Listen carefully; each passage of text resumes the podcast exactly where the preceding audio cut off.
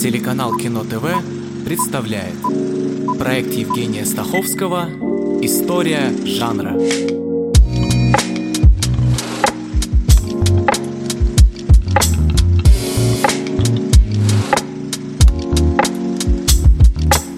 18 серия проекта «История жанра» посвящена кино биографическому, и в этой серии кто из исторических личностей появляется в кино чаще других, чем отличается псевдобиография от квазибиографии и как байопик работает со смертью. Надо ли пояснять, что биографическое кино укладывается в систему кино исторического? В 1951 году в журнале Variety появился термин «байопик», сокращенное, соединенное от biographical и motion picture, то есть э, так и получается, биографические фильмы, которые показывают в драматическом, постановочном виде жизнь более или менее известных реальных людей, причем неважно, мертвы они или еще живы. В отличие от других исторических фильмов, байопик всегда сосредоточен на центральном герое некой исторической личности. Нас интересует его жизнь, его поступки и, может быть, даже его влияние на окружающий мир. И вот это, пожалуй, главный критерий. Авторы довольно рано поняли, что истории из жизни известных людей – хороший материал для драматических, романтических или захватывающих э, фильмов, плюс Истории с известными главными героями могут привлечь большую аудиторию. Людям всегда жутко интересно, как там было у них. Как жил вот этот король, с кем дружил и кого любил вот этот певец – и как эта домохозяйка изобрела самоотжимающуюся швабру, как в фильме «Джой» Дэвида Рассела, 2015 год, где Дженнифер Лоуренс как раз играет такую домохозяйку, ставшую успешной бизнес-леди. Мне нравится, что она из пластика, потому что пластик легкий и ничего не весит. А еще она в 10 раз лучше впитывает, чем любая другая швабра, которая есть в продаже. Почему? В ней 91 метр непрерывных хлопковых петель, которые я сделала сама. Биография – один из старейших жанров кинематографа, да и вообще – в искусстве. Сам термин происходит от греческих слов «биос» – жизнь, «графейн» – писать, получаем описание жизни. И если мы вспомним самые старые литературные произведения, то увидим, что они как раз сосредоточены на некой, пусть сегодня с нашей точки зрения мифической, но тогда не исключено выглядящей вполне реальной фигуры.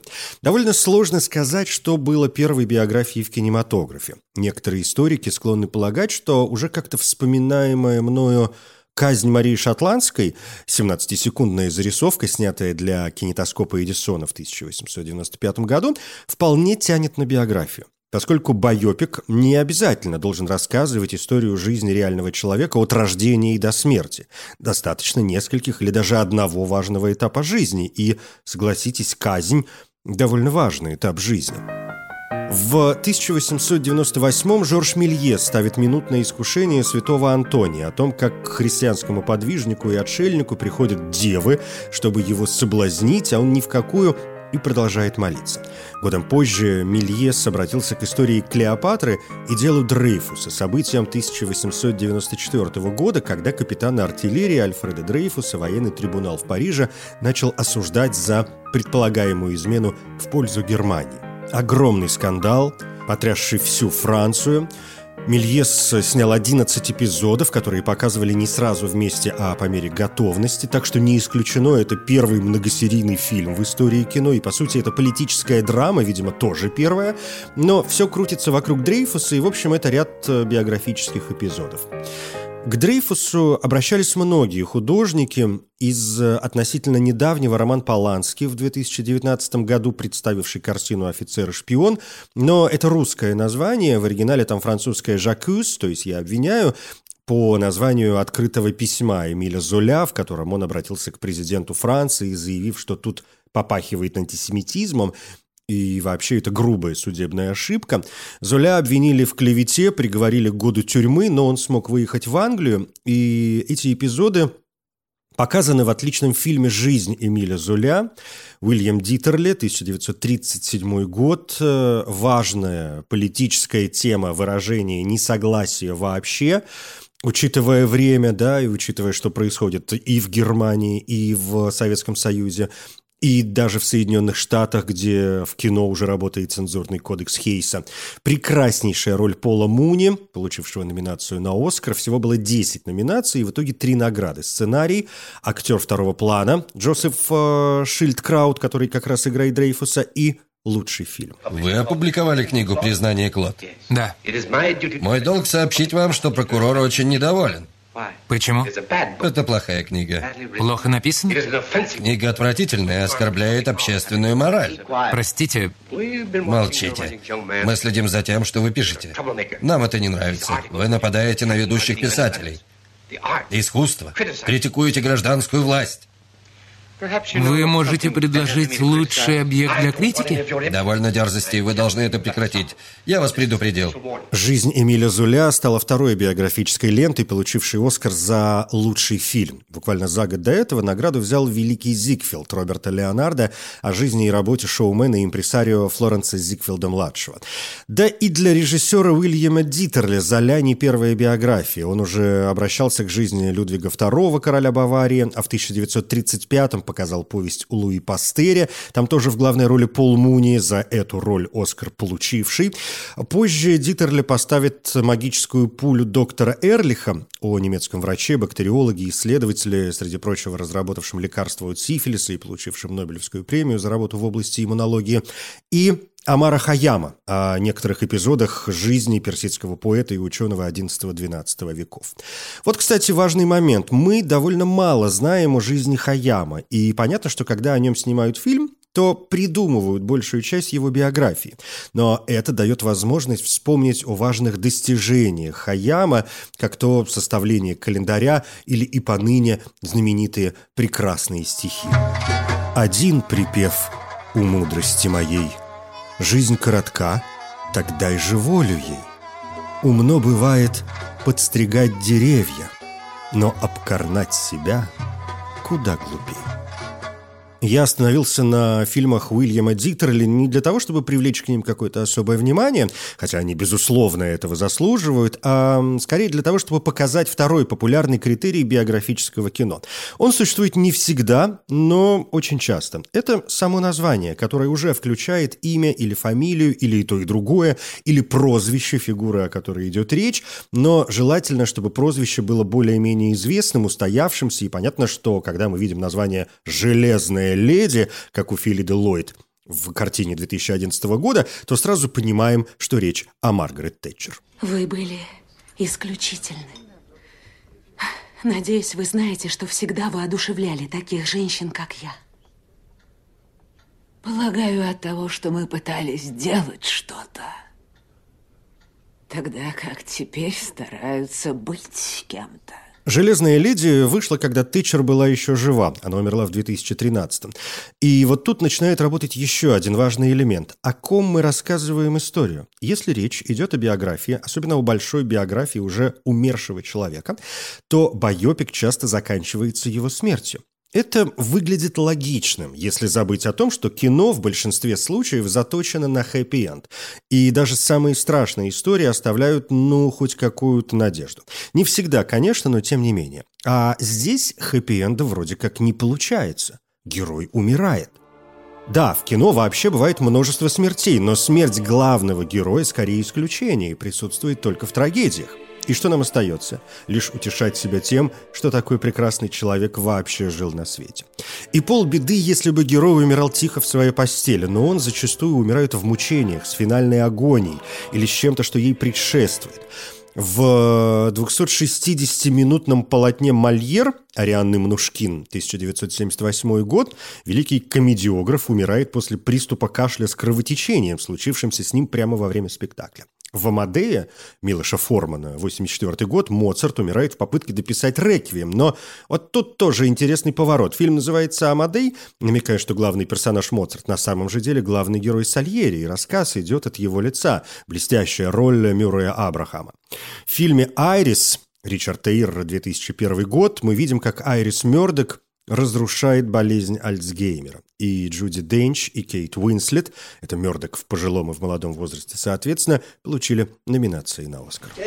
Это всего лишь почтальон. Всего лишь почтальон. Не повторяй все подряд. Всего лишь почтальон. Это тебе. Твоя книга. Что это? Твоя книга. Всего лишь почтальон. Это твоя книга. Айрис Мердок, Дилемма Джексон. Правда, красивая обложка. Почему ты не смотришь? Это всего лишь почтальон. Художники пытаются работать со смертью и порой выносить ее за рамки прямого повествования. В Чапаеве, братьев Васильевых, мы не видим стопроцентную смерть Камдива. Мы ее предполагаем, но не видим что намекает на своего рода бессмертие. Та же идея в музыкальном фильме «Дорс» Оливера Стоуна 90-го года. Смерть Джима Моррисона вплетена в историю, но смерть не означает конец.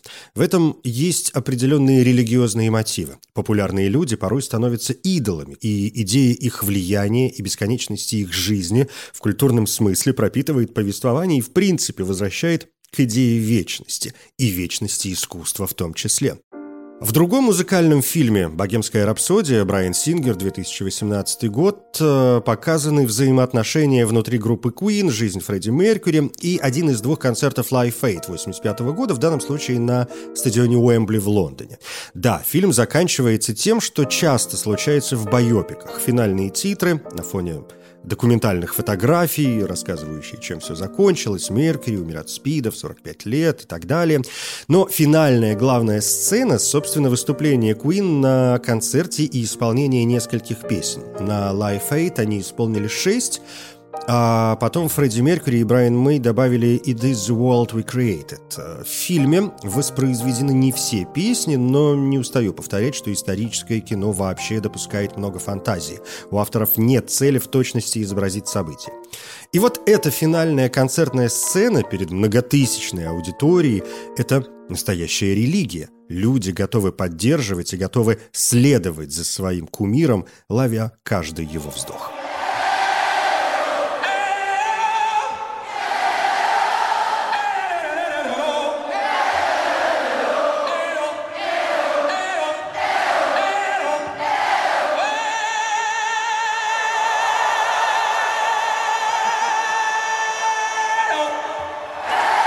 Получив премию «Оскар» за роль Фредди Меркьюри, Рами Малик стал шестым победителем в номинации «Лучшая мужская роль» за предшествующие семь лет. До этого Дэниел Дэй Льюис в роли президента США Авраама Линкольна в фильме «Линкольн», фильм 12 года, награда 13 -го. Мэтью МакКонахи в 14 получает Оскар за роль активиста Рона Вудруфа в фильме «Далласский клуб покупателей». Дальше Эдди Редмейн в роли ученого Стивена Хокинга в фильме «Вселенная Стивена Хокинга». Леонардо Ди Каприо в роли охотника Хью Гласса в фильме «Выживший». Затем был вымышленный Ли Чандлер в исполнении Кейси Аффлека «Манчестер у моря». А в 18-м Гэри Олдман получает награду за роль Уинстона Черчилля в «Темных временах». А если пойти назад, то в 12-м призы взял Жан Дюжарден, его роль в артисте не биография, но собирательный образ, основанный на Дугласе Фербенксе и Фредерике Марче. В одиннадцатом Колин Фёрд и «Король говорит», и вот тебе король Великобритании Георг VI. В десятом Джефф Бриджес – и «Сумасшедшее сердце» тут снова собирательный образ на основе реальных кантри-певцов Вейлана Дженнингса, Криса Кристоферсона и Мерла Хаггарда. Причем режиссер Скотт Купер сначала хотел делать байопик о Хаггарде, но оказалось слишком трудно получить права на его биографию. Ну и в 2009-м Шон Пен получает Оскар за роль гей-активиста и политика Харви Милка в фильме Гаса Ван Сента. Получишь пулю, как только встанешь у микрофона. Можешь и отказаться. Все люди созданы равными. И как ни старайся, эти слова не стереть. Я перечислил массу фильмов, но большинство из них все же не биографические. В основном это просто исторические драмы или, окей, политические драмы или музыкальные фильмы.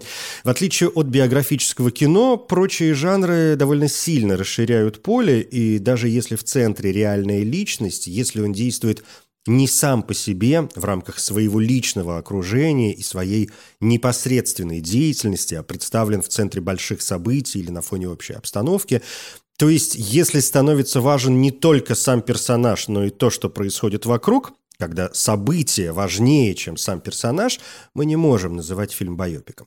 И это очень намекает на неустойчивость жанра. Ему в помощь требуется что-то еще, чтобы мы понимали, чего ожидать. Да, в центре жизнь исторического лица, но как она показана? Это будет комедия или трагедия? Это будет частная жизнь или, например, спортивные соревнования, если речь о спорте? Или концерты и запись альбома, если речь о музыкантах? Поэтому часто рядом со словом «биография» В описании фильма можно увидеть еще какое-нибудь слово, обозначающее вспомогательный жанр, а внутри фильма Чаще всего в начале или в конце появляется то, что называется титульные карточки, содержащие информацию о биографии главного героя или поясняющие эпоху, время действия, политическую, экономическую, социальную обстановку. Причем не обязательно это просто текст, написанный или поданный закадровым голосом. В ход может идти все, я уже сказал, о фотографиях реальных, но это могут быть газетные вырезки, фрагменты интервью с современниками или исследователями жизни персонажа. Здесь главное не увлечься и не скатиться в другой жанр, в документальную драму, где реальные события максимально точно воссоздаются как э, с помощью документального, так и с помощью художественного материала. Но о докудраме будет отдельный разговор. Сейчас же я лучше напомню о существовании еще и псевдобиографии, когда то, что происходит с реальным лицом, мало имеет к нему отношения, и квазибиографии, когда героя не называют, но всем понятно, о ком идет речь. Классический пример – «Лицо со шрамом». Говард Хоукс, 1932 год. Главный герой, гангстер Тони Камонте в исполнении все того же Пола Муни, списан с Аль Капоне, который в то время еще очень даже жив и известен по прозвищу Scarface, лицо со шрамом. И в фильме даже есть сцены бойни в День Святого Валентина, прямо отсылающие к реальной бойне, связанной с Аль Капоне. Ты знаешь, что происходит? Город можно урвать. Ясно? Кастило был последним из мафиози старой закалки.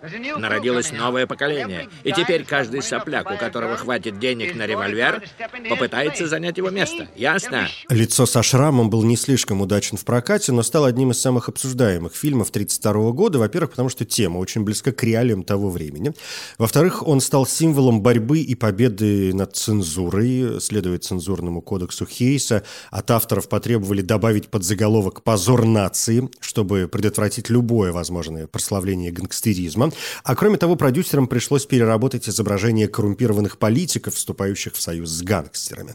Была изменена и роль изначально гордившейся сына матери Тони, чтобы не одобрять его поведение. Режиссер снял новые сцены, фильм вышел именно в новой версии, но она не нравилась самому Говарду Хоуксу, и он на свой страх и риск выпустил фильм в оригинальной версии в некоторых штатах, где цензура была менее строгой. В 1983 году Брайан де Пальма представил ремейк «Лица со шрамом» с Аль Пачино в главной роли. А что до Аль Капоне, то есть картина Ричарда Уилсона 1959 года, которая так и называется «Аль Капоне», и где знаменитый гангстер показан с момента начала работы на мафиозе Джонни Торрио и до заключения в тюрьму. А потом появилось множество фильмов, где Капоне появляется и как центральный персонаж, и просто как одно из действующих лиц, как, например, в картине «Мейер Лански». Это имя другого знаменитого гангстера, режиссер Эйтан Рокуэй, 2021 год, в роли Лански Харви Кейтл и Джон Магаро. Мистер Лански, существует такая вещь, как организованная преступность? Я понятия не имею. Аль Капоне и Мейер Лански показывают, что байопики рассказывают истории не только положительных героев. Бонни и Клайд Артура Пена, 1967 год. О Бонни Паркер и Клайде Берроу, преступниках времен Великой депрессии. Кокаин Тед Демме, 2001 о наркотическом контрабандисте Джорджи Янге. «Монстр» Пэтти Дженкинс, 2003, о серийной убийце Эйлин Уорнес, потрясающая роль Шарли Стерон.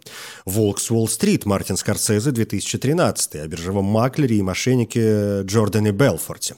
Но большинство работ э, все же о значимых спортсменах, музыкантах, правозащитниках, ученых, писателях, то есть о людях, чья жизнь отмечена ну хоть какой-нибудь славой, положительной, хоть каким-нибудь позитивным достижением, труднее всего в этом смысле с политиками, государственными деятелями, отношение к которым со временем может поменяться. И часто обращение к той или иной исторической фигуре зависит от политической ситуации в стране или в мире на тот момент.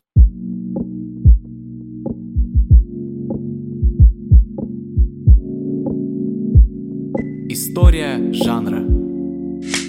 Историки кино выделяют несколько фаз развития байопика. Первая, классическая, где-то до 1940-х годов. Художников тогда интересовали вопросы прогресса, просвещения, гуманизма. И в это время в Германии появляются Дантон и Петр Великий Дмитрия Буховецкого, Анна Болейн Эрнста Любича. В Англии Александр Корда ставит частную жизнь Генриха VIII и Рембранта. Абельганс во Франции помимо Наполеона обращается к биографии Бетховена. Великий датский кинорежиссер режиссер Карл Теодор Дрейер представляет в 1928 году «Страсти Жанны д'Арк», основанные на реальных записях суда над Жанной. Это вообще один из лучших фильмов э, в истории мирового кинематографа. Гениальная трагическая роль Рене Фальконетти. После этого она больше никогда в кино не снималась, и то, что она творит на экране, это, конечно, совершенно неописуемо. С началом Второй мировой войны или даже со времени ей предшествующего на первый план выходят национальные герои. Чапаев в СССР выходит в 1934 году. Дальше снова вспоминаем Александра Невского и первую часть Ивана Грозного, Сергея Эйзенштейна. В Германии снимают пропагандистское кино про великих немцев, Бисмарк, Вольфганга Либенайнера или Роберт Кох Ганса Штайнхоффа. В Италии Кармине Галлоне снимает эпическую картину «Сципион Африканский». Фильм профинансирован Бенито Муссолини и служил пропагандой фашистских амбиций в Северной Африке. Я никогда не брошу знамя.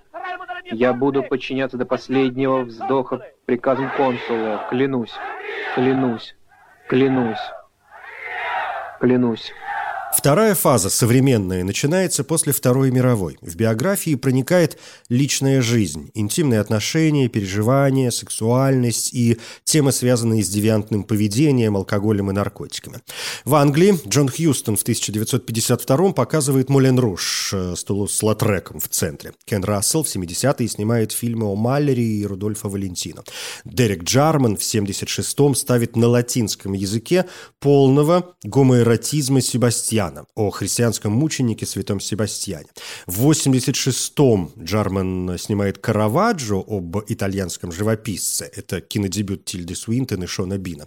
А уже в 93-м комедийно-драматическую псевдобиографию Витгенштейна, основанную на истории жизни и философии Людвига Витгенштейна. В Германии я бы отметил выбивающийся из общего ряда фильм Вернера Херцога «Каждый за себя, а Бог против всех». 1974 год, о загадочном найденыше Каспаре Хаузере, который проводит первые 18 лет жизни в тесном подвале, изолированный от любого контакта с людьми, кроме незнакомца, который приносит ему еду. Италия, что неудивительно, сосредотачивается на бандитах, мафии и все такое. В СССР Андрей Тарковский снимает Андрея Рублева. За житьесказанием великого иконописца скрывается критика советской системы. Во Франции также процветала давняя традиция национальных эпосов, литературных адаптаций и героических исторических киноперсонажей. Брюно Ньютен в своем режиссерском дебюте «Камила Клодель» 1988 год рассказывает историю французского скульптора, который всю жизнь э, затмевал ее возлюбленный Агюст Роден. В главной роли Изабеля Джани, пять премий «Сезар». С другой стороны, вспоминаю об Джани, Трюфо в 75-м обращается к истории Адели Г. Фильм так и называется. О дочери Виктории Гюго и о ее несчастной маниакальной любви. My name is Leopoldine. My name is Miss Louis. My name is Mrs. Pinson. My name is Adele. Just Adele, that's my name. В Голливуде время идет по-своему. Классическая фаза там, собственно, с начала самого Голливуда и где-то до 60-х годов, современная начиная с 60-х 20 века. Расцвет классической фазы пришелся на 30-е годы, и основное внимание уделяли жизни элит, биографии артистов, художников, кинозвезд. Продюсеры полагали, что публике больше нравятся легкие истории, а жизнь кинозвезд, по мнению зрителей, она именно такая – легкая, беспечная, гламурная. Если первым коммерчески успешным фильмом эпохи немого кино стал военный фильм э, «Мои четыре года в Германии», снятый режиссером Уильямом Наем и всеми четырьмя братьями Уорнер на основе опыта посла США в Германии Джеймса Джерарда, то первым успешным биографическим фильмом эпохи эпохи звукового кино стала картина Дизраэля Альфред Грин, 29 год, о жизни 42-го премьер-министра Великобритании. Ну а дальше Голливуд было уже не остановить. Эдисон, Линкольн, Эл Джолсон, звезды музыки, спорта, кино. И постепенно кинематограф США начинает обращаться к трагическим фигурам или проблемам главных героев, причем если в ранних картинах герои выпутывались из трудных ситуаций, то ближе ко второй фазе они могут себе позволить потерпеть неудачу. Но в то же время американское кино еще не готово затрагивать темы меньшинств. Движение темнокожих или геев за свои права остается проигнорированным. Максимум, возможно, какие-то второстепенные роли, и байопику в Голливуде потребовалось немало времени, чтобы обратиться и к таким темам. И во многом помогло телевидение. Развитие биографических фильмов в кино в 60-е и 70-е годы вообще невозможно проследить без влияния ТВ. Люди все больше увлекались телевидением, и кинематографу пришлось придумывать новые идеи. В результате границы между жанрами стали все больше стираться, студии понимали, что нужно привлечь в кинотеатры как можно больше людей, а узкий жанр рассчитан на определенную аудиторию. И классический байопик потерял свое классическое очарование. Он выпал из системы блокбастеров, так что режиссеры и сценаристы были вынуждены перестроиться и начать думать, как поместить своих героев в новые условия. Так появились эпосы, вроде Лоуренса Аравийского, о чем мы говорили в сериях, посвященных эпическому кино. Взрыв произошел в 80-е когда три года подряд Оскар за лучший фильм брали байопики. В 83-м Ганди, в 84-м Амадей и в 85-м из Африки. С первыми двумя все понятно, а из Африки картина Сидни Поллока, основанная на автобиографии писательницы Карен Бликсон, известной не только своей книгой из Африки, но и рассказом Пир Бабетты, поставленным датчанином Габриэлем Акселем. Премьера была в Каннах, и Пир стал первым датским фильмом, потом получившим Оскар за лучший фильм на иностранном языке. Что до «Из Африки», Поллок взял Оскар за лучший фильм и как режиссер, плюс пять наград в других категориях, Мэрил Стрип и Клаус Мария Брандауэр отделались номинациями. Не ходите туда. Кыш. Кыш? Там мой хрусталь и фарфор. Они не знали, что там фарфор. С начала 90-х годов становятся все более размытыми границы между биографическим документальным фильмом и биографическим художественным фильмом. Список байопиков огромен, и работы в этом жанре неизменно привлекают внимание. Кроме того, в каждой стране есть свои национальные герои и антигерои, и одних хочется прославлять, а о других как минимум помнить. К слову, если взять исторические личности, чья жизнь экранизировалась чаще всего, то это Клеопатра, Иисус, Жанна д'Арк, Елизавета I, Наполеон, Авраам Линкольн и Адольф Гитлер. Как видим, не все фигуры приятные, но что поделаешь, это наша коллективная память. Как и, например, э, мировые достижения в спорте. Так что в следующей серии, пожалуй, о спортивном кино, как об одном из 11 супержанров. Я Евгений Стаховский – Спасибо.